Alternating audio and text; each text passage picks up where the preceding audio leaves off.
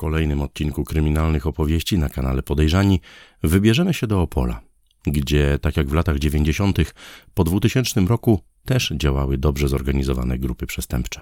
Na czele najbardziej znanej z nich, zajmującej się m.in. przemytem i wprowadzaniem do obrotu znacznych ilości środków odurzających oraz wymuszaniem haraczy, stał Michał K., pseudonim Pasek, następca niejakiego Henryka P., pseudonim Pineza. Opole. Miasto w południowo-zachodniej Polsce, siedziba województwa opolskiego. Pod kątem powierzchni to 15 miasto w kraju. Liczba jego mieszkańców na początku lat 2000, po późniejszym lekkim załamaniu, była podobna jak dziś. Wynosiła około 128 tysięcy osób. W latach 90. Opole nie pozostawało wyjątkiem pod kątem przestępczości. Tam też powstawały grupki składające się z młodych mężczyzn, którzy wykorzystując swoją siłę, chcieli łatwo i szybko zarobić. Jedną z takich grupek miała być ta, na której czele stanął Konrad J., pseudonim Konrad. Razem z kolegami przesiadywał on w lokalu o nazwie Corrado. Wybierali tam na swoje ofiary gości pod wyraźnym wpływem alkoholu, a potem ich okradali. Co bardziej opornych, zabierali do lasu i tam dodatkowo bili. Konrad zasłynął, gdy podczas gry w pokera miał grozić innemu graczowi bronią, pobić go i ukraść 15 tysięcy złotych. O co był zresztą później oskarżony. W procesie miał podobno zeznawać świadek incognito. Polskie prawo nie znało jeszcze instytucji świadka koronnego czy małego świadka koronnego. Problem w tym, że Konrad poznał nazwisko obciążającej go osoby. Do ekipy Konrada dołączył Michał K., pseudonim Pasek, z wykształcenia kucharz, ale oficjalnie nigdzie nie pracujący. Utrzymywał się rzekomo z prac dorywczych. Wiadomo było, że jego pierwszym dorywczym zajęciem były włamania do samochodów zachodnich marek w najprostszy możliwy sposób, poprzez wybicie szyby i zabranie ze środka tego, co wartościowe. Dopiero potem, u boku Konrada, Pasek zaczynał wdawać się w bójki i brał udział w rozbojach. W końcu w latach 1994-1997 trafił przez to za kratki. Gdy wyszedł, niewiele później, w czerwcu 1998 roku, Konrad J., jadąc swoim jaguarem, uległ wypadkowi i zmarł. Już po tym wydarzeniu sąd uznał, że on i jego ludzie faktycznie dopuszczali się rozbojów na klientach lokalu Corrado, ale nie była to zorganizowana grupa przestępcza. Tymczasem, gdy w opolskim półświadku zabrakło szefa, w tę rolę wcielił się wspomniany już Henryk P., pseudonim Pineza. Oficjalnie to zaopatrzeniowiec w barze z pensją rzędu kilkuset złotych miesięcznie. A mimo to jeździł kilkoma wysokiej klasy samochodami. Szybko obok niego pojawił się pasek. W styczniu 2000 roku ten drugi wpadł jednak w ręce policji. Śledczy uważali, że prowadził plantację konopi pod Opolem. Wolnością o wiele dłużej nie nacieszył się także Pineza. Zatrzymano go w czerwcu 2000 roku i nie zapowiadało się, by szybko wyszedł z zawięziennych murów. Skazano go na dwa lata pozbawienia wolności za pobicie z klubu Malibu, na pięć lat za wymuszenia rozbójnicze, a także nieprawomocnie na 12 lat innymi za czerpanie korzyści z cudzego nierządu czy oszustwa. Swego czasu uniewinniono go od zarzutu kierowania gangiem, bo według sądu takowy nie istniał. Pineza wyszedł z zakładu karnego dopiero w 2014 roku. Na początku lat 2000 w grze nie było więc już ani Konrada, ani Pinezy. Wtedy zorganizować własną grupę mógł Pasek, choć na pierwszy rzut oka nie wydawał się groźnym gangsterem. To raczej niewysoki i szczupły mężczyzna bez mozolnie rzeźbionej na siłowni muskulatury. Grupa Paska zajmowała się przede wszystkim handlem i przemytem znacznych ilości środków odurzających. Według późniejszych ustaleń prokuratury wartych 3 miliony złotych. Mowa głównie o amfetaminie i tabletkach ekstazji. Część z nich trafiła prywatnymi autami lub autokarami do Niemiec. Do pojazdu w paczce ważącej maksymalnie kilogram pakowała je jedna osoba, a dopiero druga przekraczała z nimi granicę. To minimalizowało ryzyko wpadki. Gang działał jednak w tej branży także na rodzimym rynku, przekazując w jednym z katowickich hoteli tamtejszym gangsterom łącznie 16 kg amfetaminy o wartości 1 900 tysięcy złotych oraz 16 tysięcy tabletek ekstazji o wartości 320 tysięcy złotych. Środki te trafiły potem do lokali rozrywkowych w Katowicach i Krakowie. Sam Pasek zaopatrzył jeszcze Bogdana S. z brzegu w kolejne 4 kg amfetaminy i 25 tysięcy tabletek ekstazji. Innymi gałęziami działalności grupy Michała K. były kradzieże samochodów, czerpanie korzyści z cudzego nierządu. Od prostytutek stojących przy jednej z tras, ale także wysyłanie kilku kobiet do pracy w agencjach towarzyskich w Niemczech. Odrębny wątek to zaś wymuszenia haraczy. Gdy ktoś nie chciał podporządkować się gangsterom, podpalali mu samochód. Sami określali to mianem grillowania.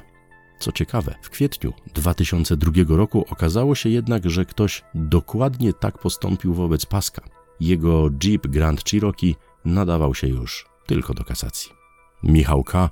szybko przesiadł się do Mercedesa klasy S i 30 sierpnia 2002 roku razem z kilkudziesięcioma innymi gangsterami, m.in. z Dolnego Śląska, Katowic czy Krakowa, dokonał najazdu na istniejący potem do 2007 roku klub Skipens przy ulicy Armii Krajowej w Opolu. Przyjechali na miejsce kilkunastoma wysokiej klasy samochodami. Akurat tamtejszą imprezę nagrywała telewizja MTV, ale to nie przeszkadzało przestępcom, by wejść do środka nie płacąc za wstęp. Zaczęli pić drinki, za nie również, nie zostawiając ani złotówki. Gdy alkoholu zabrakło, sami przynieśli kolejne butelki z zaplecza. Barmana wulgarnie zwyzywali, a właściciela poinformowali, że dziś imprezy nie będzie. Gdy przestraszeni goście opuszczali lokal, gangsterzy zniszczyli jeszcze monitoring i pochodzące z niego nagrania, a także zdemolowali biuro. Na miejsce wezwano policję. Przyjechało 15 funkcjonariuszy w kamizelkach kuloodpornych i z długą bronią. Wtedy ludzie paska sami opuścili lokal.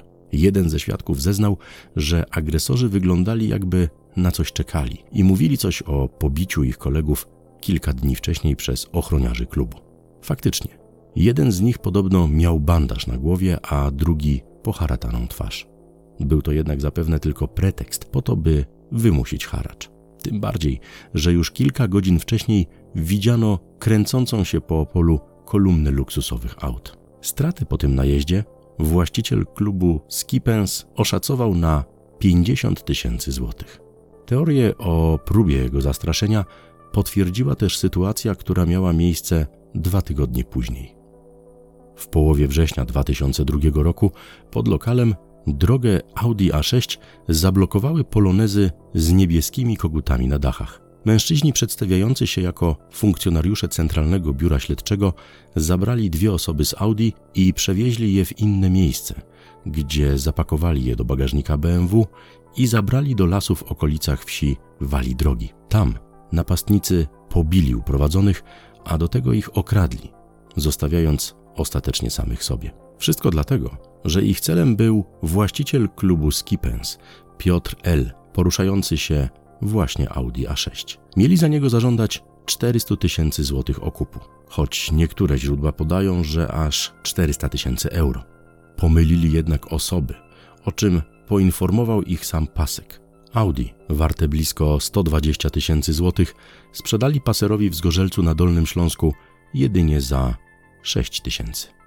2 marca 2003 roku na autostradzie A4 doszło do groźnego wypadku, w wyniku którego kierowca Fiata Palio Weekend doznał złamania nogi oraz obojczyka i trafił do szpitala w brzegu.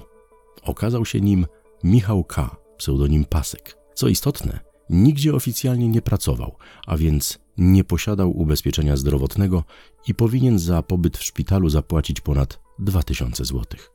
Chciał jednak zorganizować sobie fałszywe zaświadczenie o zatrudnieniu. Zanim to zrobił, odwiedzili go funkcjonariusze CBS. 10 marca sąd podjął decyzję o tymczasowym aresztowaniu Paska. Policjanci w kominiarkach zabrali go do przywięziennego szpitala. Już po kilku tygodniach gang Michała K. zaczęto krok po kroku rozbijać. Wpadł m.in. Robert B., Paweł K. czy bracia Esz z Nysy. Nie udało się ująć Marka S., pseudonim Szkoła. Drugiego obok Aleksandra M., pseudonim Olo, najbliższego współpracownika Paska. Pomimo tego policja cieszyła się, że rozbiła pierwszą zorganizowaną grupę przestępczą o charakterze zbrojnym w Opolu i okolicach. W międzyczasie dziennikarze Nowej Trybuny Opolskiej otrzymali list od siostry Paska, która żądała, by wycofali publikację na temat jej brata. Kobieta sama zasiadała później na ławie oskarżonych za to, że załatwiła Michałowi K. fałszywe zaświadczenie lekarskie, wręczając łapówkę w wysokości 50 zł. Przyjemności doprowadzenia na ławę oskarżonych Pasek i jego 24 kompanów doświadczyli w grudniu 2004 roku. Ciążyło na nich wówczas 180 zarzutów, m.in. wymuszania haraczy, obrotu środkami odurzającymi czy rozboju w klubie Skipens. Zarzut zbrojnej grupy przestępczej zamieniono jednak na zwykłą grupę przestępczą, bo choć oskarżonych widywano z bronią, to ostatecznie nie udało się jej ujawnić i zabezpieczyć. Postępowanie wobec dostawców środków odurzających dla grupy Paska toczyło się wtedy oddzielnie. On sam przebywał wówczas na oddziale dla szczególnie niebezpiecznych, tymczasowo aresztowanych w zakładzie karnym w Raciborzu. W 2007 roku opuścił jednak więzienne mury ze względu na zły stan zdrowia. Leczył się psychiatrycznie. Rok później usłyszał wyrok 6 lat i 10 miesięcy pozbawienia wolności. Wtedy zapadł się pod ziemię. Tyle, że zdaniem śledczych od 2007 do 2010 roku miał należeć do gangu Tomasza G., hodującego i wprowadzającego do obrotu marihuanę. Mowa o co najmniej 48 kg marihuany o łącznej wartości miliona 200 tysięcy złotych oraz kradzieży energii elektrycznej wycenianej na 33 tysiące złotych do obsługi plantacji. Grupę tę rozbito w 2011 roku, a jej członkom przedstawiono blisko 200 zarzutów. Pasek, ukrywając się, w lipcu 2012 roku wnioskował o list żelazny, by mógł z wolnej stopy bronić się przed rzekomym pomówieniem go o udział w gangu Tomasza G. przez Adama G. Michał K. twierdzi, że gdy wyszedł na wolność, grupa ta już działała i w 2012 roku działała nadal, a on ani jej nie zakładał, ani w niej nie uczestniczył. Sąd nie zgodził się na list żelazny, mając między innymi na względzie to, że Pasek miał jeszcze do odbycia karę trzech lat pozbawienia wolności z wyroku sześciu lat i dziesięciu miesięcy więzienia z 2007 roku. W związku z tym Michał K. nadal się ukrywał. Podejrzewano, że przebywa na terenie Wielkiej Brytanii. Wpadł dopiero 28 maja 2018 roku, ale nie w Wielkiej Brytanii, a w Bułgarii, w małej miejscowości położonej 200 km od Sofii. Rzekomo zajmował się tam handlem owocami i warzywami. Zmienił wygląd, posługiwał się fałszywymi dokumentami. Nic w tym dziwnego, bo poszukiwano go europejskim nakazem aresztowania i czerwoną notą Interpolu. Do ostatniej chwili próbował przekonać funkcjonariuszy, że to nie on. Wtedy na miejscu zjawili się policjanci z Opola i poprzez badanie daktyloskopijne potwierdzili, że zatrzymanym jest Michał K., pseudonim Pasek. W grudniu 2018 roku ruszył jego proces w sprawie udziału w gangu produkującym i handlującym marihuaną. Nieco ponad pół roku później, w czerwcu 2019 roku, skazano go na 5 lat pozbawienia wolności, 28 tysięcy złotych grzywny, przepadek korzyści majątkowych o wartości 200 tysięcy złotych oraz 15 tysięcy złotych nawiązki na rzecz Monaru. Pasek twierdził, że jest niewinny i zapowiadał apelację. To wszystko na dziś. Do zobaczenia wkrótce. Czytał Maciej Marcinkowski.